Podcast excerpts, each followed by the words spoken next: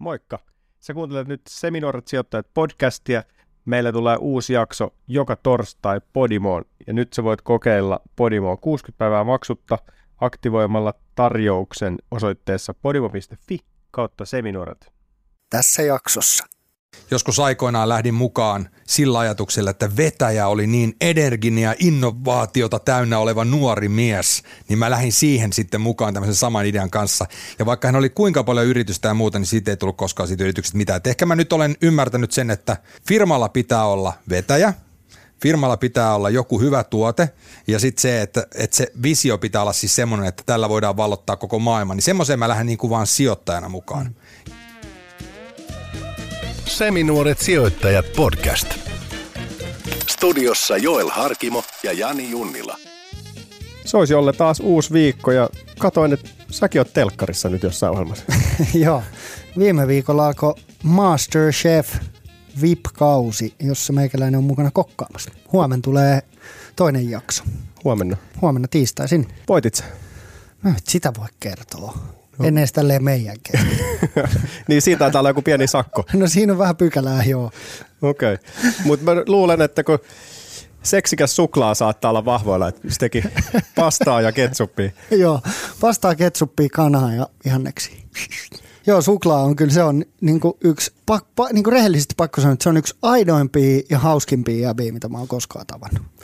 Joo, se, se, on, on, niinku, se on niin, niin hauska jätkä. Ja sitten se on niin aito. Kyllä, monessa mukana ollut noissa TV-ohjelmissa, sieltä se aina letkauttaa, että eiköhän tästäkin saada, Jep. jos se pysyy mukana, niin joo, hyvää joo, kamaa. Kyllä. Muutenkin siis telkkarijuttuja. Mehän ollaan taas tekemässä tätä kaupallisyhteistyössä Diilin ja Ruutu Plussan kanssa. Oletko kattonut jolla nämä uusimmat diilijaksot? Joo, joo, olen mä kattonut. Et diilis kuitenkin kaksi kertaa itse mukana olleena, niin kyllä se kiinnostaa, että minkälainen tämä uusi diili nyt on. Miten se ero siitä, miten sä näkisit, kun sä olit siellä mukana? No kyllähän se on toki, sehän eroaa tosi paljon, että kyllähän se on se niin kuin henkilö, joka siinä etsii duunia, niin tai duunin tekijää, niin tässä tapauksessa siis Jaajo, kyllähän se on se, joka sitten sen diilin fiiliksen luo ja, ja koko sen niin kuin ohjelman. Et se on mun mielestä tärkein. Se on tärkeämpi kuin kilpailijat ja tärkeämpi kuin neuvonantajat. Et se on niin kuin hyvä tyyppi, että se vetää sen hyvin, niin se on kyllä kaikista isoin asia siinä diilissä. Joo, kyllä hauska. Se pitää itse asiassa Jaajolta kysyäkin, kun hän on tulossa tähän meidän jaksoon vieraaksi, niin et, se tulee niin iloisena sinne tota, illalla sinne tota, neukkariin johtoryhmään. Sitten kysyy pari kysymystä, niin sitten menee aina huuru. Että ne on ryssinyt niin pahasti aina jotain, että se on niin mahtavaa, että miten se kääntyy se kelkka. Niin, kyllä, joo, joo. Meillä se oli silleen, että Jallista vituttiin joku se tuli. Saatiin hyvä jännite siihen heti. Mutta tosiaan siis ruutupalvelusta löytyy diili, mutta jos haluat vähän etukäteen katsoa niitä, niin tilaa Ruutu Plus-palvelu, niin pystyt viikon etukäteen katsoa diiliä. Ja siellä nyt on paljon muitakin sarjoja. Nyt on tempparit käynnissä ja selviytyjä ja muita erilaisia draamasarjoja. Syke muun muassa siellä pyörii, niin meillä on tarjous, jolla sä saat Ruutu Plussan neljäksi kuukaudeksi hintaa 2495. Normaalisti se on kympin kuussa, eli toi on ihan kiva tarjous. Ja sen sä voit lunastaa ruutu.fi kautta laajakorttiosoitteesta ja koodi on seminuoret diili. Eli seminuoret diili, ruutu.fi, lahjakortti sieltä hakea tarjousta. Nyt sä et ottanut enää sitä Ruutu Plussan kanssa yhteistyössä. Ei, mä sain kuittia siitä viimeksi. Joo, nyt sä vedit se ihan niin kuin tosi hyvin ja tosi luonnollisesti. Kiitos. Hyvä Jani. Kiitos. Ja diilistä nyt kun puhutaan, niin tänään meillä on siis vieraana Jaajo, diilin pääjehu. Ja tota, tullaan juttelee vähän diilistä ja sijoittamisesta ja yrittäjyydestä Jaajon kanssa, että et, et saadaan tästä mielenkiintoinen setti, koska nyt me päästään kysymään enemmän Jaajolta semmoisia juttuja, mitä ihmiset ei ehkä tiedä. Niin, siis kaikkien tuntema Jaajo, varsinkin nyt Haluatko miljonääriksi ohjelmassa esiintymisen jälkeen, niin mitä hän on itse sanonut, niin kaikki tunnistaa kaupassa ja tulee kyselee ja fiilistelee. Et ennen sitä niin sai vähän mennä rauhassa, mutta nyt se yksityisyys on täysin mennyt. Niin, ja Jaajo on kuitenkin puhunut jonkun verran niin kuin yrittäjyydestään, yrit, yritystaustoistaan, mutta hirveästi hän ei ole puhunut niin kuin sijoittamisesta, niin se kiinnostaa. Mm onko se vaan yrityksissä puuhaamista ja startuppeja vai onko siellä myös jotain muuta säästämistä, sijoittamista taustalla, niin tutkitaan sitä.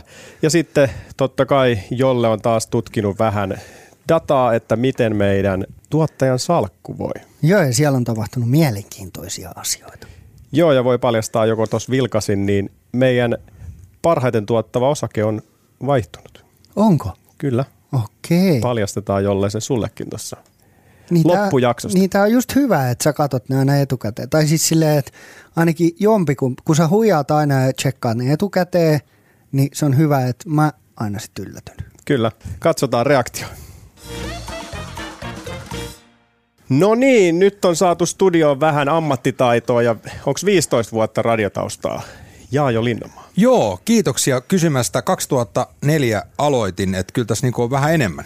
No niin, Mutta tota, aamulypsy aloitettiin sitten tekemään 2006 ja sitä ennen oltiin iltapäivässä ja illoissa. Että tota, kyllä täällä radiossa on nyt tullut pyöritty, plus että mulla oli sitten välivuosit, ehkä sellainen 16 vuotta voisi olla niin kuin ihan. Joo, ja mä, mä kuuntelin Janni, Jannin Hussipodista sun jakso, oli mielenkiintoinen. Siinä kävi, sä kävit niin kuin sun uraa läpi ihan mistä ollaan lähetty ja mihin tultu. Niin ehkä tämä meidän voi olla jatkoa vähän enemmän tätä nykypäivää. Joo, kuulostaa hyvältä. Ja se mun pitää kysyä niin kuin ihan alkuun, kun mun avopuoliso siis tekee sun kanssa lypsyä. Niin. Ja nyt mä oon puoli vuotta nähnyt, kun hän nousee 4.30 ja lähtee duuniin. Ja No mun joo. se on ihan jäätävää.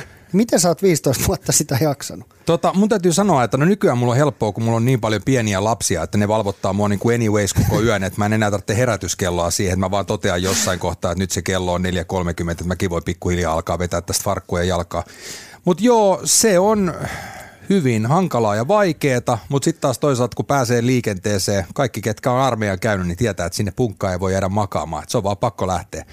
Ja siinä on mun mielestä jotain ainutlaatuista, mitä pitää rakastaa se, että saat aamulla liikenteessä ja sä et näe ketään ihmisiä, näet vaan pimeitä asuntoja ja saat ensimmäisenä lehdet käteen ja pääset ekana niin kuin päivään kiinni. Plus, että sitten tosissaan kun radio on vaan ja noin TV ylipäänsä 10 prosenttia siitä, mitä mä työkseni teen, että mulla jää sitten se 90 prosenttia, niin jää sitten niin kuin loppupäivää, että kun periaatteessa radio loppuu jo nopeasti kello kymmeneltä, niin siinä jää sitten loppupäivän aikaa tehdä asioita. Niin, siis meikäläinen on just herännyt, kun te lopetatte. Joo, tuttu tunne. Niin toi mahdollistaa sulle aika hyvin niiden bisneksien tekemiseen, että se työpäivä loppuu aika aikaisin. Joo, joskus kun mä asuin tosiaan Helsingin ydinkeskustassa ja tämä oli sitä äh, Seppo Koskisen kulta-aikaa, niin tota, ei se ollut yksi eikä kaksi kertaa aamulla, kun mä lähdin aamulla radioon, niin kaverit tuli baarista silleen, että hei jaa, jo moro, moro, moro. siis ollaanko mennyt sun luokse jatkoille? Mä sanoin, että ei kun mä oon lähdössä töihin.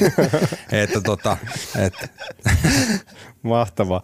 Mutta siis diili on nyt käsillä. Nyt kun tätä nauhoitetaan, niin se on hädintuskin alkanut telkkarista, mutta me saatiin jollenkaan kolme jaksoa käsiä, ollaan ne katottu. Mä oon nähnyt vasta kaksi jaksoa, että älkää spoilatko mitä kolmannesta. ei, mutta tää on ihan tosi juttu.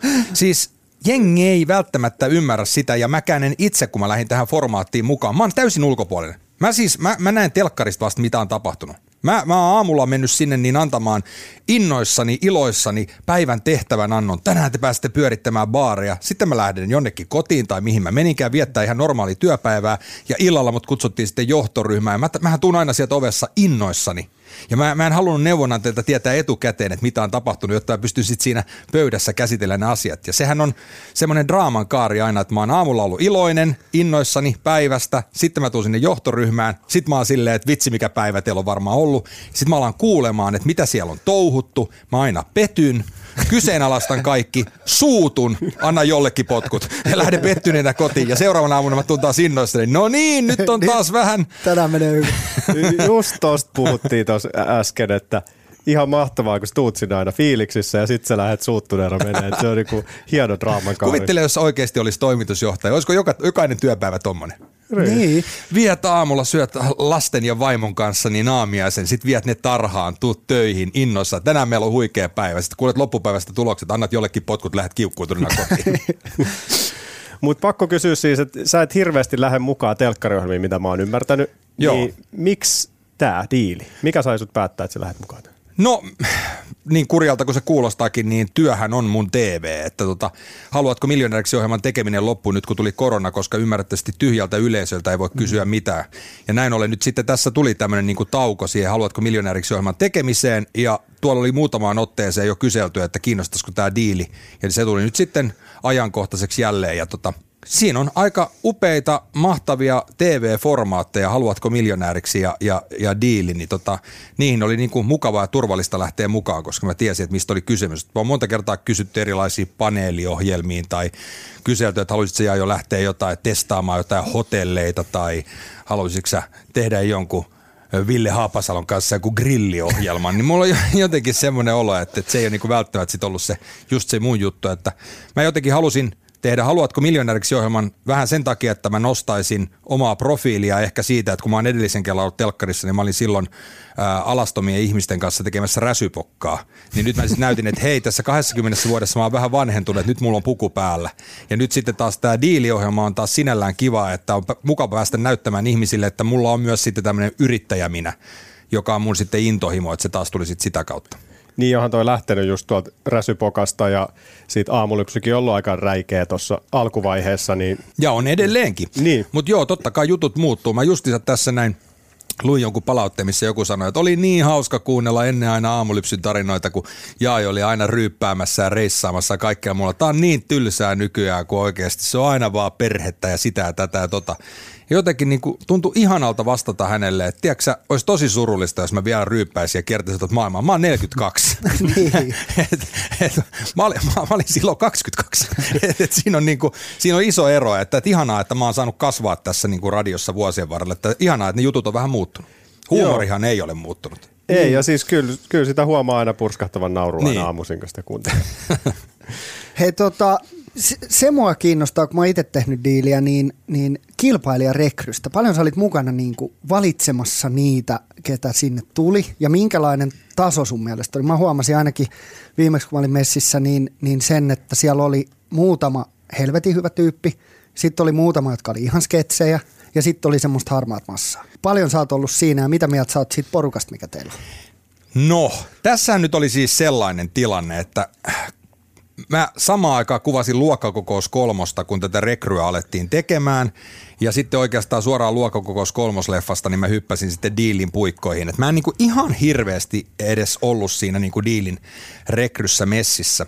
Mutta koska mä kuitenkin tiesin, että tämä kilpailun voittaja tulee mulle töihin ja mä tiesin, että mitä mä tarviin, niin äh, mä olin pyytänyt sille aika laajalla skaalalla sitä osaamista. Et mä haluaisin semmoisia tyyppejä, ketkä on opiskelleet – Mä haluan semmoisia tyyppejä, ketkä on mahdollisesti vieläkin opiskelemassa. Mä haluan semmoisia tyyppejä, ketkä on ehkä jättäneet yläasteen jälkeen koulut kesken ja lähteneet tekemään bisnestä. Mä haluaisin semmoisia tyyppejä, ketkä on edelleenkin menestyvässä yrityksessä. Mä haluaisin semmoisia tyyppejä, ketkä on mahdollisesti jo ajanut firmansa konkkaan. Et mä haluaisin tosissaan, mä haluaisin nuoria, vanhoja, miehiä, naisia. Ja totta kai mä sanoin, kun tässä kuitenkin niin kuin viihdettä tehdään, että mä oon ollut räiskyviä personi, koska kaikki muutkin, ketkä mulla on töissä, niin on ihan niin kuin sketsihahmoja. et, et niin kuin, et, et sen, sen kaveri, joka voittaa tämän skaban, niin sen on pakko niin kuin sulautua siihen joukkuun tavalla tai toisella. Et mä sanoin, että, että jos puolet olisi semmoisia, niin kuin, ketkä olisi potentiaalisia työntekijöitä ja puolet voisi olla semmoisia yllättäjiä. Ja siinä kohtaa sitten jossain kohtaa, kun oli neljä ihmistä jäljellä, koska mä ilmoitin myös tuotantoyhtiölle heti ensi alkuun, että mä en halua tietää kilpailijoista mitään muuta kuin etunimet. Että mä sitten johtoryhmissä, siihen menee vähän Joo, enemmän aikaa kuin normaalisti, mutta mä juttelen siellä sitten niille, että hei Ariel, mikä on kanssa se duuni, mitä sä teet? Mikä se on se sun firma? Et mä ajattelin, että mä siinä kerkeen tutustua niihin. Sitten kun oli neljä kilpailijaa enää jäljellä, niin mä eka kertaa kysyin sitten tuotantoyhtiöltä ihan semmoinen välikysymys onko meillä nyt neljä sketsihahmoa, vai onko siellä enää ketään, niin kuin, ketä voisi ihan potentiaalisesti tulla mulle duuni. Ja tämä oli mun mielestä niin kuin tosi reilu, lähtökohta siihen, että kaikki saa ihan varmasti saman mahdollisuuden. Ja sitten taas toisaalta, niin se oli mulle kyllä niin kuin tosi mukavaa ja jännää koko ajan katsoa, että tota, ja tutustua niihin hahmoihin, että ketä ne on. Niin, eikä se ole välttämättä huono asia, että on sketsihahmo. Että meidän yhteinen kaveri Roostedi Jetro on niin kuin ponnahtanut sieltä. Ja, ja se oli kyllä niin kuin kaikkien aikojen ehkä diilisketsihahmo. Niin kuin, että mm. Sen autokaupoista puhutaan vieläkin. Että se, että on niin kuin räiskyvä persona, niin se ei välttämättä huono asia. Joo. Sitten aamulypsyn kuulijat, niin varmaan on miettinyt, että mil, miten sulla oli näpit pelissä Janne Rock Your Day kanssa. Tiedätkö siis sillä tavalla mulla oli tota, näpit pelissä, että kun mulle esiteltiin, että tässä on 14 kilpailijaa, niin mä esimerkiksi katsoin Rock Your Day. Hienoa mukaan, koska se mitä mä olen katsellut hänen videoita, niin hän on intohimoinen yrittäjä. Hän on intohimoinen motivoija. Hän on tulevaisuuden keynote speaker Nordic Business Forumissa niin kuin omien sanojensa mukaan. Hän on kirjoittanut kirjat ja tekee nyt motivaatio heavy musiikkia, mitä se sitten ikinä onkaan, ja vähän räppää samalla. Siis totta kai mä halusin tommosen jätkän mukaan. Ja se mitä me ollaan nähty jo parissa jaksossa, niin hän on niinku hahmo. On. Että tota niin kuin ehdottomasti mä olin sitä mieltä, että Janne pitää saada mukaan. Olin iloinen, että hän siellä oli. Mitäs sitten muuten niin tämä reissu, minkälaista, minkälaista sitä oli niin kuin tehdä?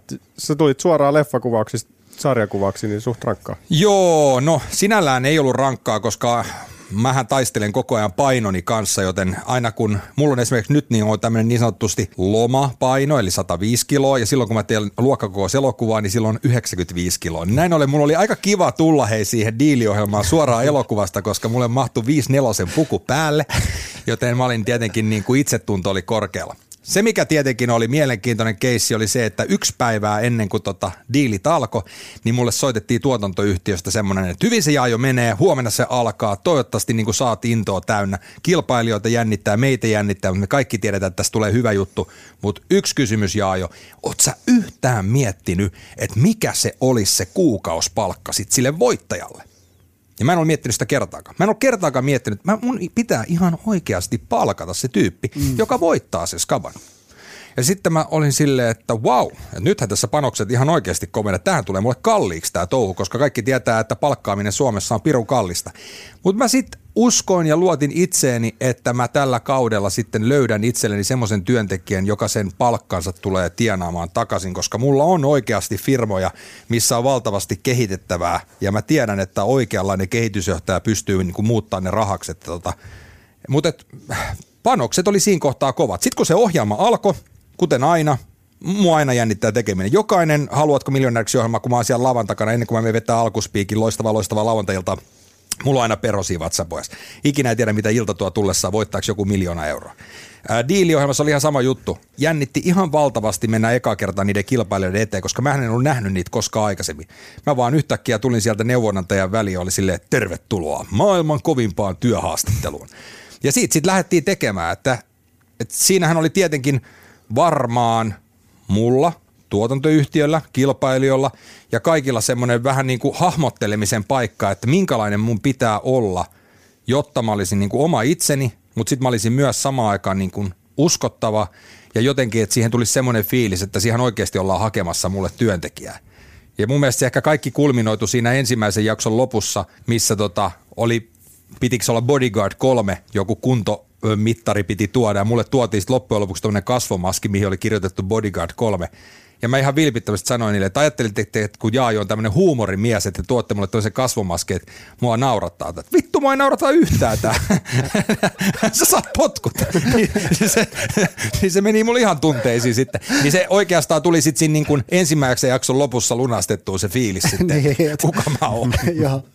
No tota, tossa kun sä palkkaat sen ja se tulee sulle kehitysjohtajaksi, niin mihin, mitkä on niin kuin ekat hommat, mihin se kehitysjohtaja tulee olemaan? Mikä sun firmoista on semmoinen, mihin tarvis kehitysjohtaja eniten? No, jos mietitään vaikka Extreme Run juoksutapahtumaa, me aloitettiin se 2010 tehtiin sitä aluksi vain ja Vantaalla. Jossain kohtaa tuli mukaan Oulu, sitten tuli mukaan Jyväskylä. Nyt viime vuonna, kun ei oli, jos, jos ei olisi ollut koronaa, niin me oltaisiin oltu jo kahdeksassa kaupungissa. Et kyseessä on niin kuin Suomen suurin hupijuoksutapahtuma, joka joka vuosi kasvaa useammalla kaupungilla. Mutta siinä on esimerkiksi yhteistyökumppanimyynti on nolla. Mm. Ja se on ihan käsittämätöntä, kun koko tapahtumaan osallistuu joka vuosi yli 10 000 ihmistä. Niin siis se, sen pystyy muuttaa rahaksi. Mutta mulla ei ollut siihen aikaa, koska meitä on vain kaksi ihmistä, ketä sitä tekee. Toinen järjestää tapahtumat ja minä markkinoin. Niin siinä on niin kuin kehitysjohtajan niin kuin paikka numero yksi. Meillä on raviristeily. Järjestää kerran vuosi. Se on vuosia eteenpäin myyty jo loppuun. Yhteistyökumppanimyynti, nolla. Eli kyllä mä sanoisin, että tämmöinen niin yhteistyökumppanimyynti ja sitten sen niin kuin bisneksen ympärille, vähän niin kuin out of the box niin kuin tulla katsomaan, mitä se on, niin se on varmaan se kehitysjohtajan työ nyt tässä alkuun. Joo, ja toi on aika, toi on itse asiassa helvetin kova suoritus, jos Extreme Runit raviristelyt, nämä pyörii ilman mm. minkäänlaista sponsoria. Niin, sehän juuri. on niin kuin tapahtuma-alalla olleena, niin sehän on helvetin iso osa sitä Joo. niin kuin koko bisnestä ja monessa keississä niin suurin tulonlähde on yhteistyökumppanuudet. Just näin, mutta mä oon niin kaikkiin lähtenyt aina vähän sillä ajatuksella, että sen tapahtuman pitää olla niin hyvä, että sinne tulee ne ihmiset ja sitten että ne ihmiset tulee sinne uudestaan ja ne maksaa sen tapahtuman. Kuulostaa siltä, että kasvupotentiaali on kyllä rahallisesti noissa On. keisseissä. Joo, on ehdottomasti. Ja sitten sen lisäksi jotenkin tässä, kun on tullut ikää lisää, niin on ehkä niin kuin jotenkin malttanut vähän sitten semmoisia kaiken näköisiä puolivalmiita ideoita pidellä edelleenkin siellä pöytälaatikossa. Et musta on kiva, että mä saan jonkun uuden tyypin mukaan, kelle mä voin alkaa esittelemään, että hei, mulla on tässä sulle ihan uusi keissi. Mm. Mitä jos lähdettäisiin tekemään tämmöistä? Kyllä mä oon ajatellut sille tyypille, joka tän nyt sitten tulee voittamaan tämän diilin, että, että mä aloitettaisiin joku uusi keissi yhdessä niin kuin nollasta. Semmoinen, mihin me voisi ottaa hänet tiedätkö, osakkaaksi saman tien mukaan silleen, että se olisi meidän yhteinen keissi, mitä me tehtäisiin. Mutta toihan ihan täydellistä motivoi aika paljon tekemään. Mutta nyt kun siirryttiin jo näihin firma-asioihin, niin jatketaan niistä, jätetään toi diili vähän taakse, niin Sulha on siis perheessä ollut maahantuontiyritys ja sä oot nähnyt sitä firmajuttua jo ihan pienestä pitäen, niin onko luulet sä, että se on niinku se kipinä? Mistä tämä yrittäminen on lähtenyt? Joo, joo. Isällä on tosissaan ollut urheilualan maahantuontiyritys todella, todella monta, monta kymmentä vuotta. Ja tota, varmaan on niin kuin nähnyt siinä sivussa, että mitä se yrittäminen on. Mä en sitten tiedä, että onko se syy, että mä yläasteella öö, kaverin kanssa perustettiin nakkikioski ja sitten ekaa kertaa elämässä pääsi silleen oppilastoimikunnan rahoilla mennä tukkuun hakemaan nakkeja, sämpylöitä, kurkkusalaattia, sinappia, ketsuppia, miettiä paljon nämä maksaa – paljonko se hodari voi maksaa, mitä sitten kun nämä myydään eteenpäin, mihinkä hintaan, niin paljonko sieltä tulee. Et en mä ole niin mitenkään ollut matemaattisesti koskaan lahjakas, mutta semmoinen on aina kiinnostanut, että jos mä teen jotain, niin mitä mä saan siitä rahaa ja, ja tälleen. Että et kyllä mä niin kuin huomasin jo silloin, kun eka, eka nakkikiska pantiin pystyyn, että tämä on, niinku, tää on se mun juttu. Sitten taas äiti on ollut enemmän tuolla markkinointipuolella isoissa firmoissa, että järjestänyt tapahtumia ja pitänyt huolta aina, että niin kuin asiakkaat ja myyjät ja toimitusjohtajat ja kaikki aina viihtyy ja muuta. Että se taas sitten ehkä menee sille Extreme Run raviristeilyOsastolle, että mä tykkään järkkää tapahtumia ja katsoa, että siellä on kaikille kivaa. Mutta sä oot messissä siis T-Clubissa, teillä on raviristely, Extreme Run, Brikko, Maisoda, Virtual Traveller, nyt korjaamo. Ootko sä ollut näissä kaikissa niinku perustamassa idean isänä ja tälleen niinku ihan alustasti messissä? No Brikos mä en ole ollut alustasti Niin, no se oli, mukana. joo. Eli Brikos Joo. oli tosissaan semmoinen juttu, että mä oon aikoinaan mennyt Annankadun Brikkoon ja ihastunut siihen ja sanoin, että mä haluaisin niin kuin, perustaa uuden ravintolan, äh, Brikkoravintolan, että saisinko me siitä uudesta ravintolasta esimerkiksi ostaa puolet, mutta sitten todettiin, että jos mä lähden tähän mukaan, niin on paljon parempi, että mä olen sitten molemmissa ravintoloissa mukana. Mm. Eli mä oon sitä kautta, että en, siinä, siinä kaikki kunnia perustajille, että konsepti ollaan jatkettu. Mutta joo, kaikissa muissa mä oon ollut kyllä perustamassa ja Maisoidasta sanottakoon sen verran, että siis operatiivisessa toiminnassa en ole ollut, en ole ollut niin viiteen, kuuteen vuoteen mitenkään, että joskus vähän auttanut markkinoinnissa ja muussa, että sehän menee tuolla maailmalla niin kovaa vauhtia, siellä on huikeat toimitusjohtajat ja mm. hallitukset, ketkä pyörittää ja tekee päätöksiä, että on ollut vaan niin kuin ilo, ilo seurata sivusta ja kysellä, että tarvitaanko jotain tulitukea ja muuta. Että tota. Mutta joo, kaikki nämä muut, T-Clubit, Virtual Travelet, ei tässä ole kuin viikko takaperin, niin mä olin tuolla pakkailemassa teepaitoja. Tai täytyy sanoa, että vähän ehkä gonahtanut siihen, että mä kävin paikan päälle viemään pizzaa ja katsomassa, kun muut pakkas teepaitoja. Otin siitä muutamat, muutamat videot ja kuvat, että mä oon mukaan ollut paikan päällä. Ja, mutta tota, joo, kyllä mä kaikkia edelleenkin niin kuin pyrin tekemään. No miten siis tämä korjaamo, tämä uusin, niin kerrotko siitä, mikä projekti se on? No siinä on semmoinen projekti, että tota, meitä on siinä niin oikeastaan niin kuin tiivis kaveriporukka, jotka, jossa kaikki tuntee kaikki, osa tuntee toisensa niin kuin hiekkalaatikolta asti. Mä kuulin siitä korjaamosta sille ohimennen, että hei tämmöinen mahdollisuus olisi tässä ja ajatus ja idea oli vaan siis se, että otetaan niin kuin vähän niin kuin joka alalta kaveriporukasta niin kuin osaajia. Että ehkä mulla on justiinsa tämä niin kuin tämä markkinointi on se mun juttu. Sitten siellä on kaverit, ketkä on järjestänyt yritystapahtumia. Sitten siellä on Antti Luusoniemi, joka tietää elokuvateattereista ja elokuvista ja leffamaailmasta. Että en mä esimerkiksi tiennyt sitä, että siellä korjaamolla on leffateatteri. Ja sitten kun mä kävin katsomassa, niin mä olin silleen, että vau, mikä paikka. Sen lisäksi siellä on Kim Heini, joka on ravintoloitsija, omistaa muun muassa yhden lempiravintolasta Lucy in the Sky ja monen monta muuta raflaa. Hän hoitaa sitten sen ravintolapuolen. Et Meitä on sellainen hyvä, hyvä ryhmä siinä, jotka haluaa tehdä siitä korjaamosta huikean paikan. Et jos sä kysyt ihmisiltä, että tiedätkö missä on korjaamo stadilaisilta, niin kaikki ehkä tietää, missä on. Sitten kun niitä kysyy, että oletko koskaan käynyt siellä, niin ei ole ainakaan viimeiseen kymmeneen vuoteen.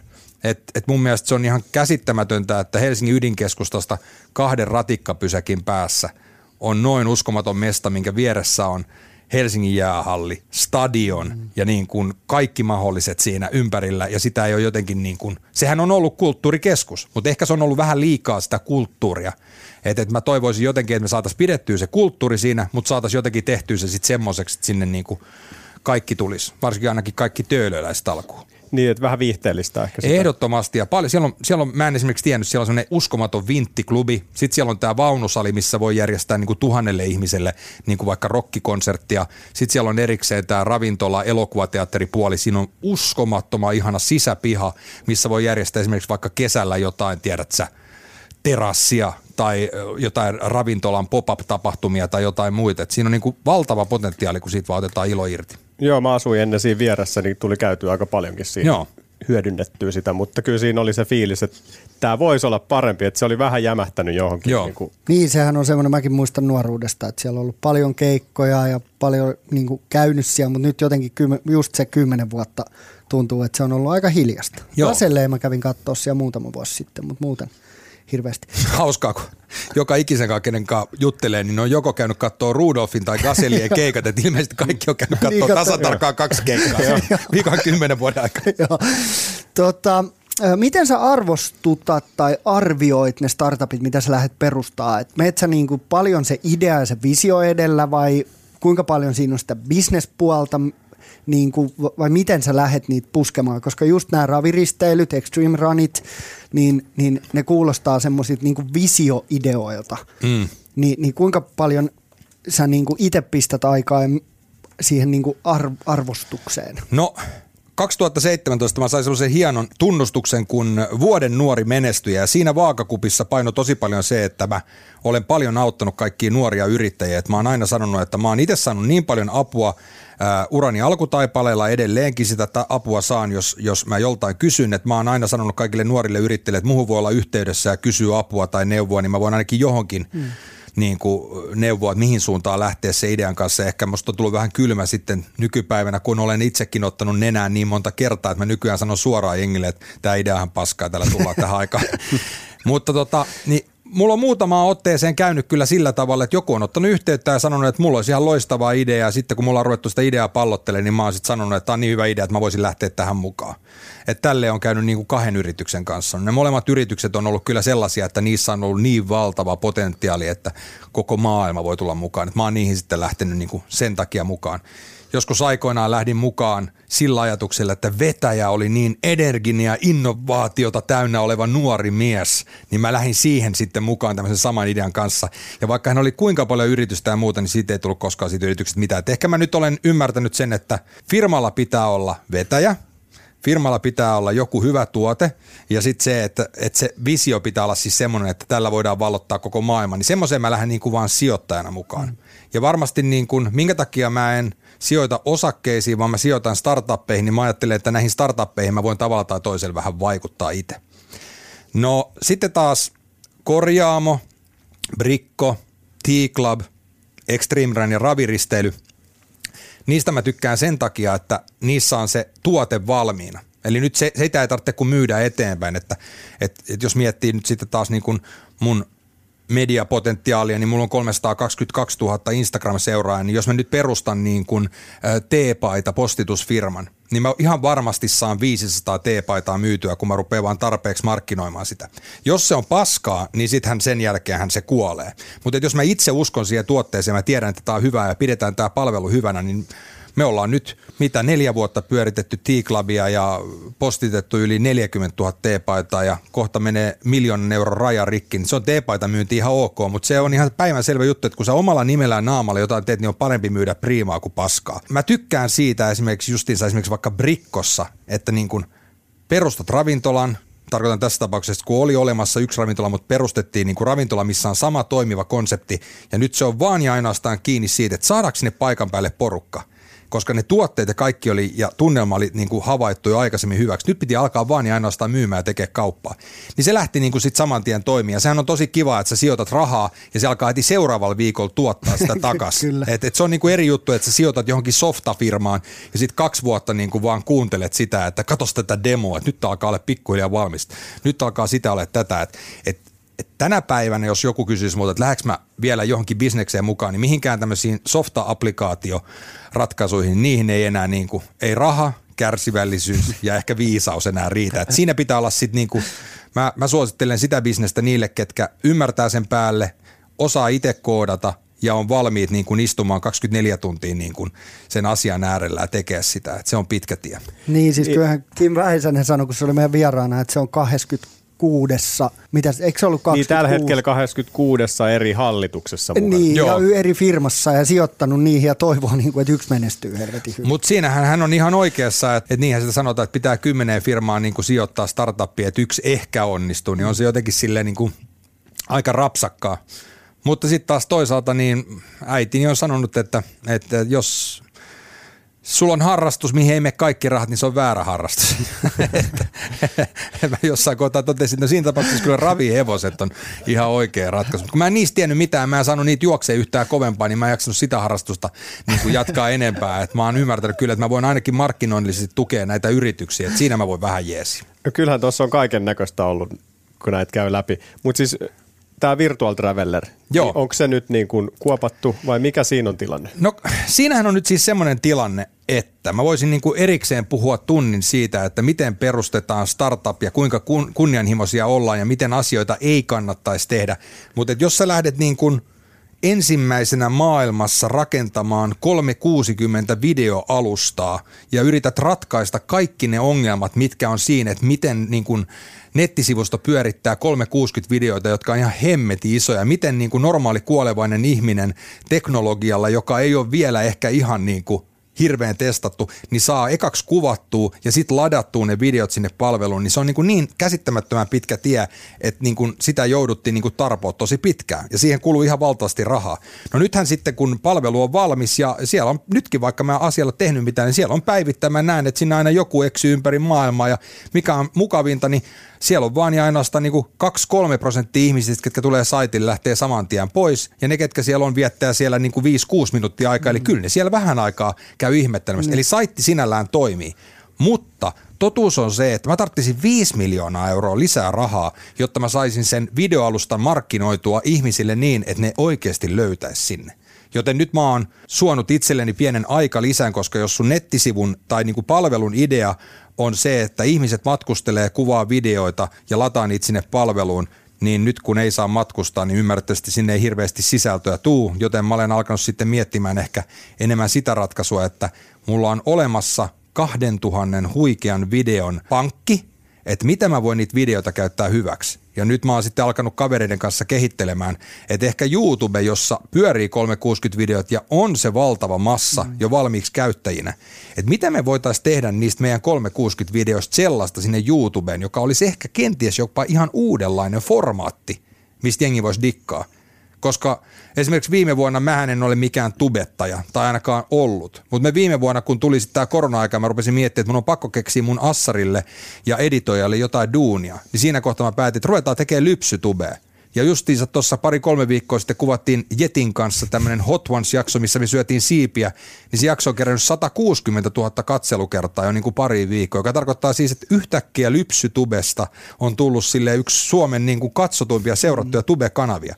Niin jos toi on vaan niin kuin Suomessa ja sulla on yhtäkkiä, sä keksitkin sit YouTubeen jonkun formaatin, mikä kenties rupesi kiinnostaa no, porukkaa maailmaa, niin se voi yhtäkkiä tulla, tiedät sä sieltä ihan mainosrahan muodossa, alkaa pikkuhiljaa tulee euroja sieltä takaisin. Tota, onneksi mulla on radiotyö, onneksi mulla on telkkarityöt, onneksi mulla on semmoisia töitä, josta tulee sitten kuukausipalkka, niin sitten niin kuin, ei ole niin kuin raha kiinni siinä, siinä virtual travelerissa, että ei siellä henkilökuntaa enää ole, mutta että niin kuin, että idea on olemassa ja, ja siinä on jotain potentiaalia ja yritetään nyt sitten tavalla tai toisella niin kuin luovia siitä jotain uutta. Et mun mielestä kaikki aina kysyy, että no mitäs tämä korona-aika, mitäs tämä, niin tämä korona-aika on tehnyt tosi hyvää ainakin mun monelle firmalle, koska on joutunut miettimään ihan uudestaan sitä kulurakennetta. Että et, et miten sitä rahaa on käytetty ja mihin sitä on käytetty ja nyt kun sitä ruvetaan säästämään, niin, niin mistä voidaan oikeasti leikkaa kaikkea muuta, niin yhtäkkiä näkeekin sitten, että itse asiassa me ollaan laitettu, et, et, miksi me ollaan laitettu tähän näin paljon rahaa aikaisemmin, että mehän tullaan toimeen ilman tätä. Ja sitten taas se, että – nyt ainakin silloin, kun oli tämä Business Finlandin ensimmäinen kierros, kun joku perus kaurapuuron myyjä joutui rupeta miettimään, että miten hän digitaalisesti voi myydä kaurapuuroa, että hän saa sitten Business Finlandilta tukea, niin se on kuitenkin ollut sinällään hieno juttu, että tosi moni on joutunut miettimään nyt sitten sen oman jo olemassa olevan konseptin ympärille uusia toimintamalleja. Et esimerkiksi minä just joudun kehittelemään tuon lypsytuben, koska jotain piti kehittää, että saa editoijalle hommiin. Mm. Niin nyt sitten meillä on ikään kuin ihan uusi bisnes tuossa olemassa. Mahtavaa. Siis mä rupesin just miettimään, että mähän tein myös niitä videoita sinne Virtual Travelleriin silloin ihan alkuaikoina, mutta nyt reissut jäänyt vähän vähemmälle, niin ei ole tullut niitäkään tehty. No sä voit käydä katsomassa sun omia videoita sieltä niin. ja pääset tunnelmaan. Totta, palataan niihin aikoihin. Nyt on näistä firmoista puhuttu, niin mihin muuhun sä oot sit sijoittanut kuin yrityksiä? onko sulla tällaisia perinteisiä rahastoja tai osakkeistakin sä jotain vihjasit tuossa, että ei ehkä. Mä oon perintönä saanut joskus Nokian osakkeita ja mä nyt en ole niille tehnyt mitään, että siellä ne aina kun mä kirjaudun nettipankkiin, niin mä näen, että siellä on mun 3000 euroa Nokia-osakkeita. Ne menee välillä ylös, menee välillä alas ja mä en oikein tiedä mitä mä.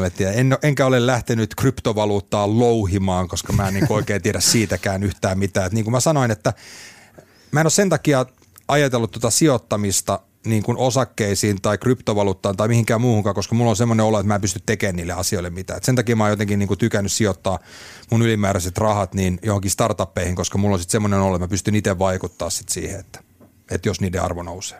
Joo. Mutta mä oon ymmärtänyt, että sä oot aika säästäväinen kaveri silleen, että sä et niin kuin... Sä katsot mun vaatteita. niin, just sen takia. Ja hiuksia. Joo. Ei tota, mä en kyllä oikeasti ihan hirveästi käytä rahaa mihinkään. Et mä asun semmoisessa aivan liian pienessä asunnossa, kun meitä on kuitenkin jo kuusi henkeä 70-luvun rivaris, mutta mä oon siihen jotenkin niin kuin tosi tyytyväinen. Et mä oon jotenkin tosi pieneen tyytyväinen. en mulle koskaan niin kuin ollut silleen niin kuin mitenkään semmoinen fiilis, että pitäisi olla ihan hirveästi sitä mammonaa. Vaikka mä sitä tietenkin haluan. Sen takia, että tässä näin sijoitellaan ja pyörittää startuppeja ja muita, että joskus olisi niin kuin rahaa, mutta niin kuin, ei ole mulle rahaa ollut silleen niin kuin, silloin suurta merkitystä. Joo, ja sitten mä muistan, että joku kahdeksan vuotta sitten sä ostit vasta auton ja Joo. se tyydyit Hondan maasturiin ja ajelit sillä pitkään. Jo. Niin, mulla ei, mulla ei koskaan oikein ollut autoa ja sitten mä muutin tosissaan Lappiin ja Ounasvaaraan ja huomasin, että täällä nämä etäisyydet on vähän semmoisia, että tässä 30 asteen pakkasessa alkaa pikkuhiljaa pallit jäätyä, kun helsinkiläispoika ei pitkiä kalsareita käytä, niin mä tosissaan menin sitten junalla Kemiin ja kävin ostamassa sieltä Honda CRV vuonna 2011. Ja se taisi olla, hei kuule, just 2018 sitten, kun tota seitsemän vuoden palvelun jälkeen, niin se sitten vaihdettiin ja siitä otettiin vähän hienompaa autoa.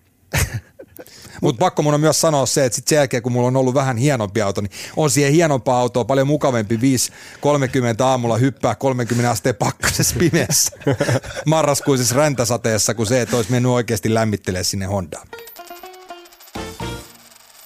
No sä oot mukana siis tosi monessa eri toimialassa, kuten tuossa puhuttiin, on ravintoloita ja tapahtumia ja näin, niin miten sä näet nyt tämän tulevaisuuden näkymään? Että tässä on erilaisia sulkuja ja ihmiset on himassa ja muuttanut sunkin bisneksi aika paljon. Niin, toikin on hyvä kysymys, että sä oot niin monessari mukana. Siis mun jokainen firmahan on niin kuin siis edustaa niin kuin aivan eri alaa. Siellä, missä on jossain kohtaa jotain softafirmaa ja sitten on raviristeilyä, joka on tämmöistä matkajärjestämistä ja sitten on Extreme Run, joka on hupijuoksutapahtumaa ja sitten on postimyyntiteepaita firmaa ja kaikkea muuta. Mulle ehkä niin kuin firman perustaminen ja johonkin niin kuin ideaan tarttuminen, niin on myös aina joka kerta semmoinen niin kuin opintomatka. Että, että mä oon niin kuin nyt vuoden verran opetellut ö, ravintola-alaa ja oppinut siitä kyllä tosi paljon, mutta että paljon on vielä niin kuin opittavaa. Et mun mielestä niin kuin yrittäminen on sinällään ihanaa, että niin kuin mä oon sanonut, että mun oikeat työt eli radio ja TV niin mahdollistaa sen, että sitä pystyy myös sitten olemaan yrittäjänä. Mutta että, että paljon eri alaa ja korona kyllä täytyy sanoa, että se koskettaa kyllä niin kuin ihan, ihan kaikkia, kaikkia aloja, että, että ei ole paljon tarvinnut nyt käy, jär, hupijuoksutapahtumia järjestämässä ja ää, ei ole tarvinnut raviristelyitä järjestää – teepaita business koko ajan kasvaa, kun jengi ei käy kaupassa, niin ne saa nyt teepaidat himaa, että se yhtäkkiä on sitä puolta, onkin yhtäkkiä se business on lähtenyt sieltä kasvamaan ja niin kuin mä sanoin, niin nyt kun ei oikein voinut lähteä öö, kuvaamaan mitään 360-videoita, eikä jengi kuvannut 360-videoita, niin mulla oli yhtäkkiä niin kuin editoija siellä niin kuin kädet levällä, että miten tämä jatkuu, niin sitten aloitettiinkin YouTube-kanavaa, nyt ollaan sinne alettu tekemään kumppanuusmyyntiä ja siitä on kasvanut yhtäkkiä sitten niin kuin ihan, ihan oma bisnes, että ehkä se on ihan hyvä, että sitähän sanotaan aina sijoittamisestakin, että pitäisi vähän niin kuin jakaa sitä salkkua niin kuin eri puolille, mm. että ehkä mä olen nyt sitten tässä jakanut tämän mun salkun niin kuin eri alan yrityksille. Että. Niin, että jotkut hyötyy ja jotkut ottaa turpaa. Mutta en ole tehnyt kyllä sitä tietoisesti, mutta varmaan just ehkä sen takia, että musta on vaan kiva tehdä kaikkea, niin sen takia niin kuin, että. Etit sä, sen voisi vielä noista sijoituksista, että etit sä sitten vielä, niin kuin, oot sä koko ajan niin kuin uusien ideoiden kimpussa, etit sä uutta sijoitettavaa? Päinvastoin. Mun äiti, joka kerta kun mä soitan mun äidille ja sanon sille, että hei äiti, nyt mulla on semmoinen tilanne, koska hän istuu mun kassan päällä, niin mä sanon, että hei, mulla on nyt semmoinen idea. Mä haluan kertoa tämän sulle mut uusi bisnes ja mut sanoo aina saman tien, että ei missään nimessä. Nyt ei jää enää yhtään uutta bisnestä. Ja sitten aina kun mä kuitenkin sit kerron hänelle, niin hän on, no joo, joo, joo, joo, siinä ehkä sitten pieni, pieni mahis. Mutta joo, en etsi tällä hetkellä yhden yhtään uutta ideaa. Mulle tulee siis jos se ihan päivittäin, niin viikoittain tulee paljon hyviä niin startup-ideoita ja ehdotuksia. Edelleenkin kyselee multa neuvoja. Mulla on jaajo.fi-sivustolla, niin siellä on ihan semmoinen oma laatikko, että, että jos sulla on niin kuin idea tai ajatus tai tarvitset jotain apua liittyen niin kuin yritystoimintaan, niin ei muuta kuin laita mulle sähköpostia tulemaan. Et sieltä tulee kyllä koko ajan kaiken näköisiä – ideoita mun omiin firmoihin ja sitten myös sit tulee niinku kysymyksiä, että mitäs mun pitäisi tehdä, että mulla on tämmöinen ja tämmöinen ajatus ja muuta. Että tota, että kyllä niitä koko ajan niinku tulee, mutta nyt on tullut semmoinen niinku tosi herkkä liipa, liipasin sormi itselle, että mä ammun kyllä kaikki niinku itseltäni alas ja aina sanon, että ja hyvä, että, se on, että, että on monta eri alan firmaa, niin mä voin aina sanoa, että mä en valitettavasti tähän voi lähteä mukaan, koska niin, kyllä. tämä mm. kilpailee tämän firman kanssa. Joo. Ja siis Kim Väisen oli meidän vieraana, niin se puhui näistä startupeista paljon, että miten hän lähtee niin mukaan. Niin aikaisemmin se aika hövelisti lähti, laittoi 200 tonnia, niin Joo. nyt hän puhuu, että, että se lähtee vaan mukaan, jos hyvä hänen ystävä, joka on jo laittanut rahaa, niin Joo. soittaa, että onko 50, niin Joo. aina löytyy 50, jos, jos joku muu on lähtenyt siihen jo mukaan, mutta hän ei niinku Ekana ei halua lähteä niin. mukaan, joo. No näin se, näin se vähän menee. Kyllä mä kanssa niin kuin monta kertaa, mä oon ehkä sitten taas omassa kaveriporukassa vähän semmoisessa roolissa, että jengi kyselee aina, että hei onko mitään hyvää uutta startuppia, mihin voisi lähteä mukaan.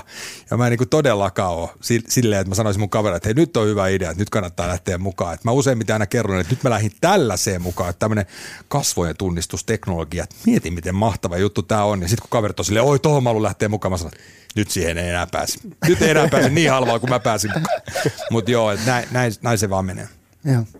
No mitä tulevaisuudessa? No mitä tulevaisuudessa?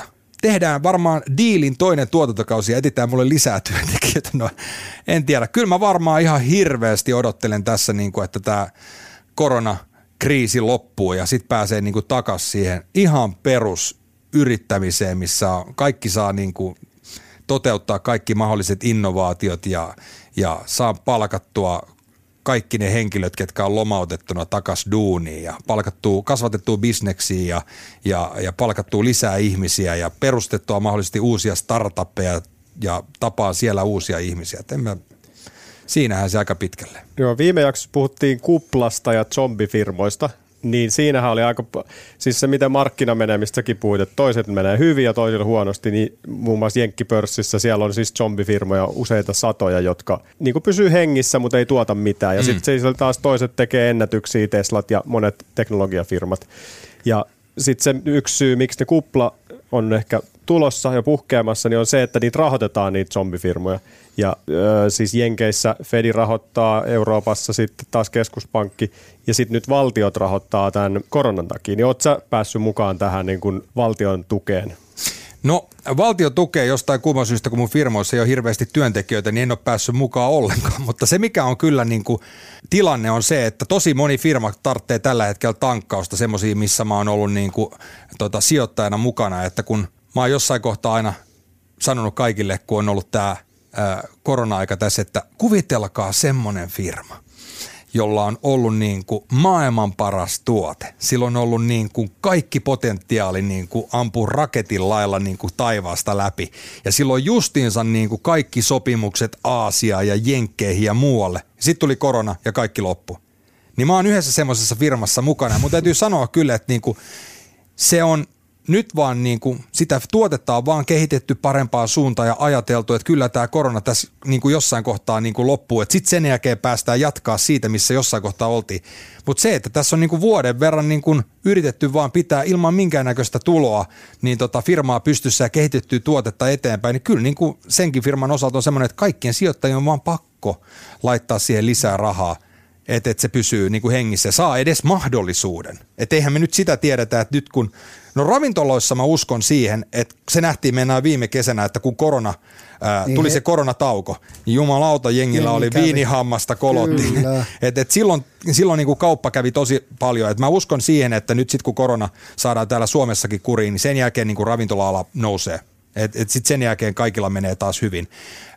Mutta sitten se, että niin kuin, jotkut semmoiset tahot, jotka on ollut niin kuin justiinsa lyömässä kättä päälle, että kuule, hei me lähdetään tähän miljoonaan mukaan, niin voi olla, että niille ei ole nyt enää sitä miljoonaa lähteä mukaan, että, että niin kuin tuommoiset startupit ja muut joutuu kyllä hakemaan niin kuin nämä nämä, nämä rahoitu, rahoitukset sitten ihan uudella tavalla. Joo, ja kyllä mulla on vähän sama fiilis tuosta niin tapahtuma-alasta, että on ollut niin kuin aivan saatana rankka vuosi. Mm. Ja ei niin kuin minkään sortin näkymää siitä, että koska tämä paska loppuu. Mm-hmm. Mutta sitten mä uskon, että kun se loppuu, niin jengi haluaa mennä konsertteihin. Ne haluaa mennä juoksutapahtumiin. Ne haluaa mennä raviristeilylle. Tiedätkö, että, että sit siinäkin aukeaa semmoinen ketsuppipullo, että kun on istuttu himassa koko niin kuin vuosi, mm. niin sitten kun sä yhtäkkiä saatkin mennä ja on tapahtumia ja kaikkea mageeta, niin mä luulen, että, että toivon ainakin, että tapahtuma-ala elpyy aika nopeasti. Kyllä, mutta siinä kohtaa jälleen kerran tulee sitten se yhteistyökumppanimyynti ja se ongelma on siinä, että yhteiskumppaneilla ei välttämättä ole rahaa tällä hetkellä. Joten siinä kohtaa taas sitten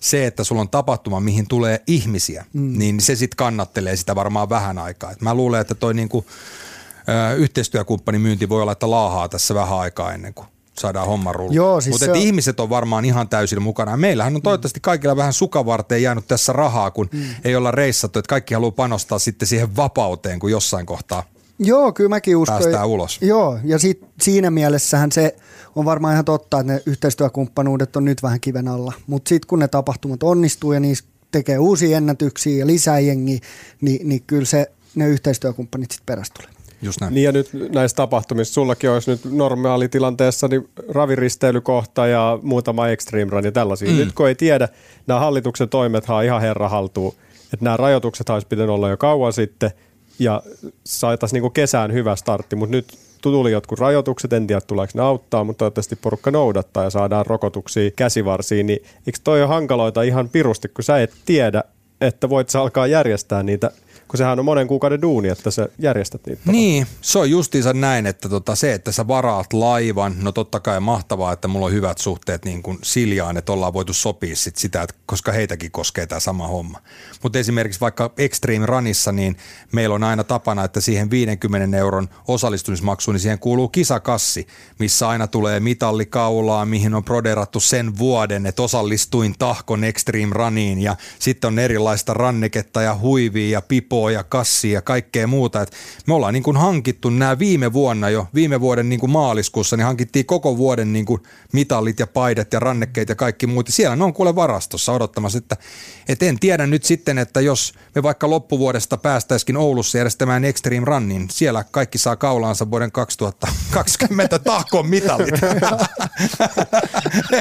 Sitten sit pitää kyllä löytyä niin kuin ymmärrystä osallistujilta. Mutta se mikä on kyllä tosi hienoa, että, että kyllä niin kuin ihmisiltä löytyy inhimillisyyttä ja ymmärrystä yrittäjiä kohtaan, että niin kuin, kun esimerkiksi miettii vaikkapa raviristeilyä, niin me ilmoitettiin kaikille, että nyt on tilanne semmoinen, että viime vuonna kun raviristeilyä ei järjestetty, että jos te haluatte perus sen matkan, niin te voitte perus sen, että toivottavasti se järjestetään ensi vuonna niin mitä sinne laivaan mahtuu se 2100 ihmistä, kun se oli loppuun myyty, niin 70 ihmistä halusi rahat takas. Ne 70 ihmistä sai rahat takas, mutta kun niin sanotusti jonossa peruutuspaikka oli odottamassa 350 ihmistä, niin ne sitten tuli ja paikkas sen heti. No nyt ollaan taas samassa tilanteessa. Ei tiedetä, niin kuin toteutuuko risteily vai ei. Todennäköisesti ei toteudu. Niin mitä me nyt sitten tehdään? Mitä jos me saadaankin järjestää vain ja ainoastaan risteily? Niin sit sä rupeat kyselemään ihmiseltä, kuinka tärkeät ne ravit sulle on vai haluatko vaan kolmeksi päiväksi laivalle ryyppää ja kuuntelee Apulantaa ja Teflon Brothersia, että niin kuin, joo, mutta et, et tää elää tämä tilanne kyllä koko ajan, että ei tässä auta mitään muuta kuin vaan ihmetellä ja katsella, mihin tämä menee. Joo, toi, toi on sama, mikä meillä on ollut. Et yllättävän vähän jengi halus lippurahoja mm. takaisin. Se on kyllä tosi hyvä, koska tässä vasta niin kuin vittu kun se soltaisikin, niin. kun kaikki haluaisi fyrkkansa samaan aikaan takaisin. Joo, eikä se ole oikein mahdollistakaan. Ei se, niin kuin, se, se raha, mikä tuli joskus sisään, se on sijoitettu niin kuin siihen tulevaan tapahtumaan ja muuta. Että et sitten jos se raha pitäisi saada takaisin, niin sitten pitää todella alkaa niin kuin luovia ja miettiä sitten se, että no käykö sinulle, että saat sinun osallistusmaksun takaisin sitten, kun mulla on järjestetty ensimmäinen tapa, tapahtuma, tai voiko maksaa sinulle, jos me lähetän sulle kaksi T-paitaa, niin onneksi ei ole siihen menty vielä. Mutta kyllä siis mä en edes tiedä, mihin kaikkiin mulla on lippuja sinne. Vuoden 2020 kesällä on Ruisrockia ja Blockfesteja, niin Joo. mä jätin ne kanssa sinne, että mennään ensi vuonna, mutta ei varmaan mennäkään. Joo, mulle tuli kans ilmoitus, että se Selindionin keikka, mikä viime toukokuulta siirtyi tälle vuodelle, niin siirtyy vielä seuraavalle vuodelle. Mä en tiedä, kuinka vanha Celine on. Pitäisikö ottaa rahat jo pois? Hyvä, mutta toivotaan, että saadaan Joo. rokotuksia, käsivarsia ja rokkaa. Ja onko sulla diilistä vielä jotain sanottavaa? Ei mitään muuta kuin, että tota, kattokaa sitä ohjelmaa, että nyt niin kuin tokassa jaksossa, kun pyöritettiin jo ravintoloita, niin siinä tämmöinen niin kuin draama-komedia alkoi niin kuin ottaa isompaa roolia kuin tosi TV. Ja tota, tämä niin kuin jatkuu tästä eteenpäin. Siellä on paljon niin kuin tunteiden vuoristorataa tulossa, että jos tässä tokassa jaksossa jo itki naiset, niin kyllä sanotaan, että muistaakseni kolmannessa vai neljännessä tehtävässä jo itkee miehetkin, että et, et mä niin kuin pääsin lähiltä näkemään nyt, että minkälaista sitä niin kuin tosi TVtä tehdä ja minkälainen paine niillä kilpailijoilla on, kun ne tekee sitä ympäri vuorokauden kuukauden verran. Ja sitten niillä on tosi kovat paineet siinä, että, että miten sä niin kuin onnistut niin kuin TV-ssä jossain tietyssä annetussa tehtävässä. Että jos mietitään, että sulla annetaan tehtävä, että ää, sun pitää nyt suunnitella joku tuoteperhe ja mm. illalla sun pitää myydä se sitten niin kuin keskon suurimmalle sisäänostajalle, niin normaalistihan toi on sellainen tehtävä, että se heitetään jollekin luovalle mainostoimistolle, joka leipoo sitä viikon. Mutta täällä niin nyt oikeasti noi täytyy tehdä niin päivässä, niin se on hirveä paine. Ja siellä tapahtuu välillä siis semmoisia tilanteita, että jengi lyö vaan päälukkoon että siellä on joku joutunut käydä vähän kyselemään, että onko kaikki ihan hyviä. Siellä tulee semmoisia hetkiä, kun joku lähtee ulos vähän ottaa happea ja sitten kun kuitenkin siellä, niin kuin ollaan nähty jo, niin on pientä, pieniä kuppikuntia ja selkää puukotusta ja muuta, että kun nämä kaikki lisätään tähän näin ja minä vähän semmoisena niin ulkopuolisena seremoniamestarina ja, ja neljän lapsen isänä, niin mä siellä välillä niin kuin yritin vähän henkisesti halata heitä, että koittakaa nyt oikeasti tulla niin kuin keskenään toimeen. Tämä on ihan kauheata katsoa tämä te- touhu. Et, että tämä menee tästä kyllä niin kuin draaman kaari vaan nousee ja nousee tulevissa jaksoissa. Ja kyllä siinä on niin kova paine, että tuossa yhdessäkin jaksossa niin ne lähti korona-aikaan tulosti jotain A4 ja lähti jakaa niitä tonne kaduille ja yritti lähestyä ihmisiä vesisateessa, että ota tosta joku paperi, mistä ei saanut mitään selvää. Joo. Niin toi kertoo vähän sitä, että yritetään vaan tehdä nopeasti jotain. Niin. Ja sitten siinä on kuitenkin aina just se, että kun on vielä toisilleen tuntemattomia ihmisiä pöytä täynnä, niin sä et välttämättä uskalla sanoa jollekin, että toi sun idea on ihan paska. Mm. Et, et kaikki, siinä on se ryhmänjohtaja, joka tekee päätöksen, sitten lähdetään tekemään. Sitten kun päästään ulos siitä ovesta ja ryhmäjohtaja jää oven toiselle puolelle, niin sitten todetaan, että onko mä ainoa, joka on sitä mieltä, että tässä ei ole mitään järkeä, mitä me tehdään. Että se niin kuin alkaa sitten heti se pelaaminen. Ja musta on ihan kiva nähdä nyt telkkarista, että miten siellä on tapahtunut nyt siellä tehtävien aikana. Että mä oon ollut siitä vähän niin kuin ulkopuolisena. Nyt mä itsekin näen, ketkä siellä antaa puukkoa jo, toisille. Joo, ja viimeistään johtoryhmässä. Niin. Ne ei sano mitään sen koko tehtävän aikana. Sitten kun se menee vihkoon niin johtoryhmässä, vittu se meidän idea oli niin paskaa. joo. joo. Mahtavaa, mutta mä jäin heti koukkuun tuohon diiliin, pakko katsoa Joo. kaikki jaksot. Ja pakko sanoa, että tota, noista podcasteista, niin mä oon myös kuunnellut tota, sitä diili-podcastia. Ja se on tosi koominen kuunnella se, kun siellä on sitten taas kaksi kaveri, ketkä analysoi sen koko jakson. että et tosi hienoa niin kuin huomaa, että et, et, et, kun mä oon laittanut Instagramikin muutaman kerran, että no mitä tykkäsitte illan jaksosta, niin kaikilla on kaiken näköisiä näkemyksiä, että kuka pitäisi heittää ulos ja kuka oli su- onnistuja ja kuka on suosikki ja miten pitäisi ravintoloita markkinoida ja muuta. Että niin kaikki vähän nyt elää semmoista diili, diiliajanjaksoa. Joo, mahtavaa. Mutta kiitos visiitistä. Hei, kiitos, kiitos todella paljon. Arvostetaan. Thanks. Oli kiva olla. Tuottajan salkku, tuottajan salkku. Ja täällä ollaan taas tuottajan salkku kimpussa. Yes. Meillä on täällä kuusi osaketta. Niitä on tässä nyt kohta kaksi kuukautta haudottu täällä meidän e-toron salkussa. Onko sulla jolle siellä jotain tuloksia? Ei, kun sul, on mulla julkistuksia, mutta mennään niihin kohtaan. Kerro nyt eka, että miten meillä on mennyt. Tämä on vähän sahannut edes Mitä, takas. Viime viikolla me oltiin niinku 50 dollaria Suunnilleen. plussalla. Ja kyllä, tällä viikolla 64 taalaa plussalla. Onko tämä niinku all time high? Ei kun me oltiin siinä 80 silloin muutama viikko sitten ja sieltä tultiin ryminällä alas, mutta tämä on Niin. aika hyvä nyt tässä tilanteessa. Toi pörssi on sahannut kyllä ylös alas nyt On, nyt se on ihan joo. joka päivä. Joo, ja varsinkin nyt tekkiosakkeet on ottanut vähän edes takas. On, on. Ja sitten Ja siellä tapahtuu jotenkin tosi isoja nousuja, tosi isoja droppeja, että viikko sitten, niin olisikohan Nasdaq tullut silloin kolme ja puoli pinnaa alas ja seuraavana päivänä niin kaksi pinnaa ylös. Että semmoista aika aggressiivista ylös-alas menoa, mikä toki vähän huolestuttaa, että on näin tämmöisiä niin kuin, ei nyt ihan vielä bitcoin, bitcoin-maisia liikkeitä, mutta, mutta jotain siihen sen tapasta, että isoja plussia ja isoja miinuksia. on, ja siis nyt noin sähköautofirmat varsinkin, niin nehän niin kuin menee 10 pinnaa ylös, 10 pinnaa alas. Et siinä on shorttaajalle kyllä paikkoja muun muassa, että, mutta älkää polttako näppejänne. Shorttaamisessa mua huolestuttaa se, että kun sä ostat osakkeen, silloin se osake voi mennä nollaan. Sä voit hävitä sen rahan, eikö niin? Mutta kun sä shorttaat, niin sun tappiot voi käytännössä olla niin kuin äärettömät. Sä ostat osakkeen 10 eurolla, Joo. firma menee nuri, sä oot hävinnyt 10 euroa. Mutta jos sä shorttaat siihen 10 dollariin ja oletat, että se laskee ja sä teet sillä tili, niin, mutta jos se nouseekin. Niin jos se nousee sataa. Niin, jos se on Tesla, se nousee 900 dollaria, niin silloin oot aika kusessa. Kyllä, Ja sä se teet voi niinku niinku- todella isot tappiot. Niin siksi toi shorttaaminen ei ole kyllä ihan... Ei, se on vähän erilaista peliä sitten. Niin ja sitten se on niinku tosi spekulatiivista. Mä tiedän, että on paljon treidaajia, jotka niinku onnistuu, jotka on hyviä siinä. Mä en näe, että mä, mua ei, niinku, okei, en ole kyllä koskaan ko- kokeillutkaan, mutta mut se, että mä en muutenkaan ihan syty semmoisesta niinku tosi, tosi spekulatiivisesta sijoittamisesta. Et sehän siinä just pitää olla, Joo. jos shorttaa. Mutta Niin niin takas tähän meidän salkkuun, niin Yes. yes. täällä on kuusi osaketta. Ja musta tuntuu, että täällä on niinku häntäpää ja kärkipää on sellaista osakkeet, minkä puolesta mä liputin. Että mä oon plus miinus nolla tässä hommassa. Mutta siis meidän kärkipaikan on ottanut nyt Wärtsilä.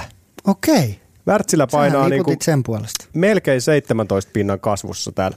Hyvä. Ja miksi silloin, kun tätä suunniteltiin, että mitä tänne hankitaan, niin Wärtsilä on siis se, he haluaa olla hiilineutraalia ja sitten olla niin kuin mukana aurinkoenergia, niin kuin uusiutuvissa energioissa. Ja nyt, nyt sieltä on alkanut uutisia tulee ja hyviä sellaisia. Heillähän tulos ei ollut niin mairitteleva, niin silloinhan se kurssi vähän laski. Tyyliin jotain, me oltiin kymmenen pinnaan pakkasella melkein jossain kohtaa. Ja nyt se on tullut sieltä sikana ylös. Mutta siis he on nyt mukana tällaisessa esimerkiksi äh, sijoittanut Soltair Poweriin, tällainen firma, joka tuottaa synteettistä uusiutuvaa polttoainetta hiilidioksidista, joka otetaan talteen rakennuksiin tulevasta ilmasta. Tämmöinen suomalainen firma, johon ne on nyt noin puolitoista miljoonaa ilmeisesti laittanut rahaa. Ja tämä on nähty nyt tuolla pörssissä siltä, että sijoittajien silmissä, että tämä on hyvä juttu. Kyllähän paljon puhutaan tästä, että sun pitää olla mukana uusiutuvassa energiassa ja olla hiilineutraali näin. Ja sitten toinen, he on mukana vaasalaisessa tämmöisessä projektissa, minkä Gasum tulee tekemään, niin ne alkoi tuottaa siis tuulesta vetyä ja vedystä sähköä. Ne on niinku tämän tyyppisissä mukana, niin nämä nyt ilmeisesti heijastuu tänne pörssikurssiin sitten. Niin mä luulen, että monella tuommoisella isommalla yhtiöllä niin paljon, varsinkin energiayhtiöillä, niin se on tosi tärkeää, että on niin kuin hyvä tulevaisuuden visio, hyvä strategia tuohon tota, ilmastonmuutoksen torjumiseen ja niin kuin hyvä positiivinen. Näki viime vuoden loppupuolella niin esimerkiksi tämä Fortum, kun mm. heillä oli tämmöinen sijoittajapäivä, sitten sijoittajat tai markkinat reagoi niin, että Fortum, nythän se on noussut paljon, mutta se silloin laski, niin silloin se oli paljolti just Uniperistä ja Uniperillä on tosi paljon hiilivoimaloita ja avannut just uuden hiilivoimalan ja se, että niin kuin Fortumin tulevaisuuden tätä niin kuin ekologisuusnäkymää ei pidetty ehkä niin kunnianhimoisena tai tämmöisenä realistisena, kun markkinat antoi ymmärtää. Mutta mä luulen, että toi, on, toi vaikuttaa tosi paljon siihen osakkeeseen. Joo. Ja sitten toinen ääripää täällä on Solar Edge, miinus 17 pinnaa. Se on vähän ollut nyt niin kuin vaikeassa tilanteessa, että sehän tiedettiin, että se oli aika kallis ja näin, että katsotaan mitä sen käy. Mutta sitten täällä on toisiksi paras Borg Warner melkein 15 pinnaa plussalla. Koko ajan porskuttaa vahvaa duunia siellä omassa genressään, mutta sitten sulla oli telefonikasta jotain. Se Joo, on, se on Borg- meillä siis pari pinnaa plussalla, että se on aika tollainen plus miinus nolla tilanne. Joo, Borg Warner on äh, siitä nopea kommentti, mikä on aika makea, että ne, tämä on nyt tosi pieni asia, tämä nyt ei vaikuta osakkeeseen, mutta haluan nyt silti nostaa. Niin he on tehnyt lah, miljoonan dollarin lahjoituksen tai 900, reilu 900 tonnin lahjoituksen Kettering Universitylle, jotka ne tarjoaa siis tämmöisiä uusia scholarshippeja niin kuin vähemmistöille ja, ja varsinkin niin kuin vähävaraisille vähemmistöille. Okei, okay, missä maassa toi on? Jenkeissä. Joo. Joo, että se on ihan siisti juttu. No sitten jos mennään telefonikaan, niin heillä oli äh, tulosjulkistus. He teki itse asiassa ihan odotettua paremman tuloksen. He teki 18 senttiä, tai nyt mä puhun euroissa, niin 18 senttiä per osake, osakekohtaisen tuloksen ja liikevaihto oli 10,9 miljardia kun odotus oli, että he tekisivät 16 senttiä tulosta ja liikevaihto olisi 10,7 miljardia. Eli ihan, ihan hyvä positiivinen uutinen. Ja sitten sen lisäksi niin Telefonika on nyt ostamassa tämmöisen kanadalaisen eläkeyhtiön kanssa, niin on sijoittamassa brasilialaisiin tai perustamassa tämmöistä uutta brasilialaista kuitufirmaa. Ne tekee siis näitä uusia kuituyhteyksiä Brasiliassa. Eli se varmaan myös on niin kuin positiivinen uutinen telefonikalle. Tai Bloombergin mukaan tämä neuvottelu on tosi lähellä menossa maaliin, mutta sitä ei ole julkistettu siis vielä, että on vähän huhua kautta spekulaatiota. Ja se on siis meillä pari pinnaa plussalla, että aika tämmöinen neutraali ja se on pysynyt tuossa aika samoissa koko ajan. Se ei niin. hirveästi hae, mutta niin. sehän on tullut siis tässä, sen huiputhan on ollut 2011, se on ollut tuolla jossain 27 dollarissa ja lasketellut sieltä aika kivasti alas tänne alle viiteen. Että tuossa on kyllä niinku historiallisesti niin on ehkä mahdollista kasvua, mutta katsotaan, miten noin bisnekset lähtee. Niin, siis se mikä tuossa telefonikassa on, miksi on mun mielestä niin mielenkiintoinen osake on, että aika monella mittarilla voisi rehellisesti vaan sanoa, että se on tosi aliarvostettu sen hintaansa nähden. Mutta sitten taas, niin telefonikalla on aika paljon velkaa, mitä he nyt kyllä myynneillä on pystynyt niin kuin vähentämään, mutta se, että heillä ei ole tämmöistä niin isoa kasvua. Et nyt varsinkin mikä näkyy viime vuonna markkinoilla ja tämän vuoden alussa on se, että jengi investoi tosi paljon niin kuin senttimenttiin ja odotukseen ja, ja tulevaisuuden näkymään, eikä niinkään enää siihen niin kuin arvosijoittaja tasearvoihin ja tämmöisiin asioihin, että kaikki koviten vetävät osakkeet on aika spekulatiivisia ja niin kuin viime viikolla puhuttiin, ne on vähän jopa kuplassakin. Telefonikalla ei ole semmoista niin kuin isoa kasvunäkymää, vaikka se on tosi ala, aliarvostettu. Mutta jos tämmöisen niin kuin arvosijoittajan silmin katsoo, niin sit uskoo, että jossain vaiheessa markkinat korjaa sen aliarvostuksen. Jos niiden bisnes vähänkään kasvaa ja pysyy hyvällä tasolla ja he pystyy maksamaan hyvää osinkoa, niin silloin se tulee varmasti korjaantumaan. Mutta tämä on ehkä semmoinen osake, joka on aika safe, hidas, ei tule tekemään missään nimessä mitään sadan pinnan tuplauksia tässä seuraavan kolmen kuukauden aikana hypen takia, vaan, vaan ehkä semmoinen niin varma, varma pitkän välin osake, jos he pystyvät sitä bisnestä kasvattamaan. Jolle sä oot miettinyt koko ajan sitä, että paljonko tämä on tuottanut prosentteina. Tämä etorohan ei kerro suoraan tätä salkun tuottoa, vaan tämä kertoo tuotto per osake, joten meidän piti laskea tämä. Eli meidän olemme sijoittaneet 1206 dollaria ja tähän on nyt 5,31 prosentin korotus tullut. Joo, ja se mikä tässä on mielenkiintoista, että nyt kun me verrataan, okei toki meidän kaikki osakkeet ei ole yhdestä indeksistä, että siinä mielessä on hämäävää, jos vertaa yhteen indeksiin, mutta se on kuitenkin niin kuin merkki siitä, että miten tämä on tuottanut. Niin jos me katsotaan nyt Jenkkien isointa indeksiä SP500, niin SP500 on tammikuun ensimmäisen päivän ja tämän päivän välillä tuottanut 1,86 prosenttia. Jos me verrataan Nasdaqkiin, joka on tämä tekki-indeksi, niin se on tuottanut 1,2 prosenttia.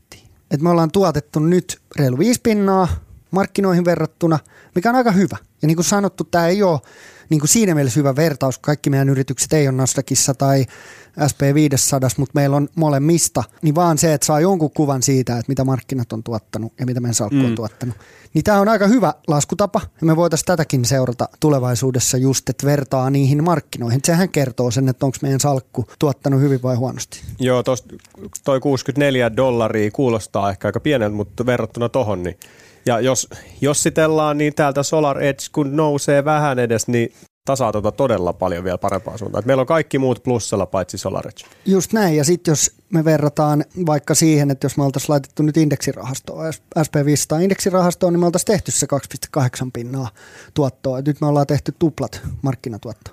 Tämähän on se keskustelu, mitä me ollaan käyty silloin al- alkujaksoissa, että markkinoita ei pysty voittamaan, niin kyllä tämä jossain vaiheessa kääntyy. niin. Mutta tällä hetkellä niin näyttää ihan hyvältä. Kyllä, hyvältä näyttää ja jatketaan ensi viikolla tästä. Me voitaisiin piirtää tästä joku kuva, missä näkyy vertailuna tämä meidän salkun kasvu ja ostohetkestä ja sitten verrataan josta johonkin. Niin työnnetään meidän Instagramiin at seminuoret sijoittajat. Seuratkaa siellä ja painetaan sinne vähän sisältöä sitten silloin tällä. Mutta tämä viikko varmaan alkaa olla tässä. Oli hieno haastattelu Jari Matin kanssa. Tuottajasalkkuu käytiin nyt enemmän läpi kuin ehkä koskaan aikaisemmin. Mikä fiilis jolle? Hyvä fiilis. Jään taas innolla odottamaan ensi viikon tuottajan salkku ensi viikon jakso. Kyllä. Vielä muistutuksena, että jaksohan oli diili kautta Ruutu Plus yhteistyö ja voit hankkia Ruutu Plus tuotteen neljäksi kuukaudeksi 25 eurolla ja katsoa jaksoja hieman etukäteen ja siellä on vaikka ja mitä muutakin sisältöä. Koodi on Seminuoret diili ja se lunastetaan ruutu.fi kautta lahjakortti. Tämä oli jakso 10. Ensi viikolla ollaan jo jaksossa 11. Nopea menee, siisti tehdä. Ollaanko me nyt päätetty, että tehdäänkö me 12 jaksoa tällä kaudella? Eikö me olla nyt päätetty, että 12 jaksoa ja sitten pikkuhuili ja Niin, sit- uudella virralla keväämällä sitten. No niin, eli 12 jaksoa, viikon tauko ja sitten jatketaan. Niin, neuvotellaan sitten tauon right. Kiitos tästä. Ensi viikkoon, morjes. Moi. Moikka. Sä kuuntelet nyt Seminuoret sijoittajat podcastia. Meille tulee uusi jakso joka torstai Podimoon. Ja nyt sä voit kokeilla Podimoa 60 päivää maksutta aktivoimalla tarjouksen osoitteessa podimo.fi kautta seminuoret.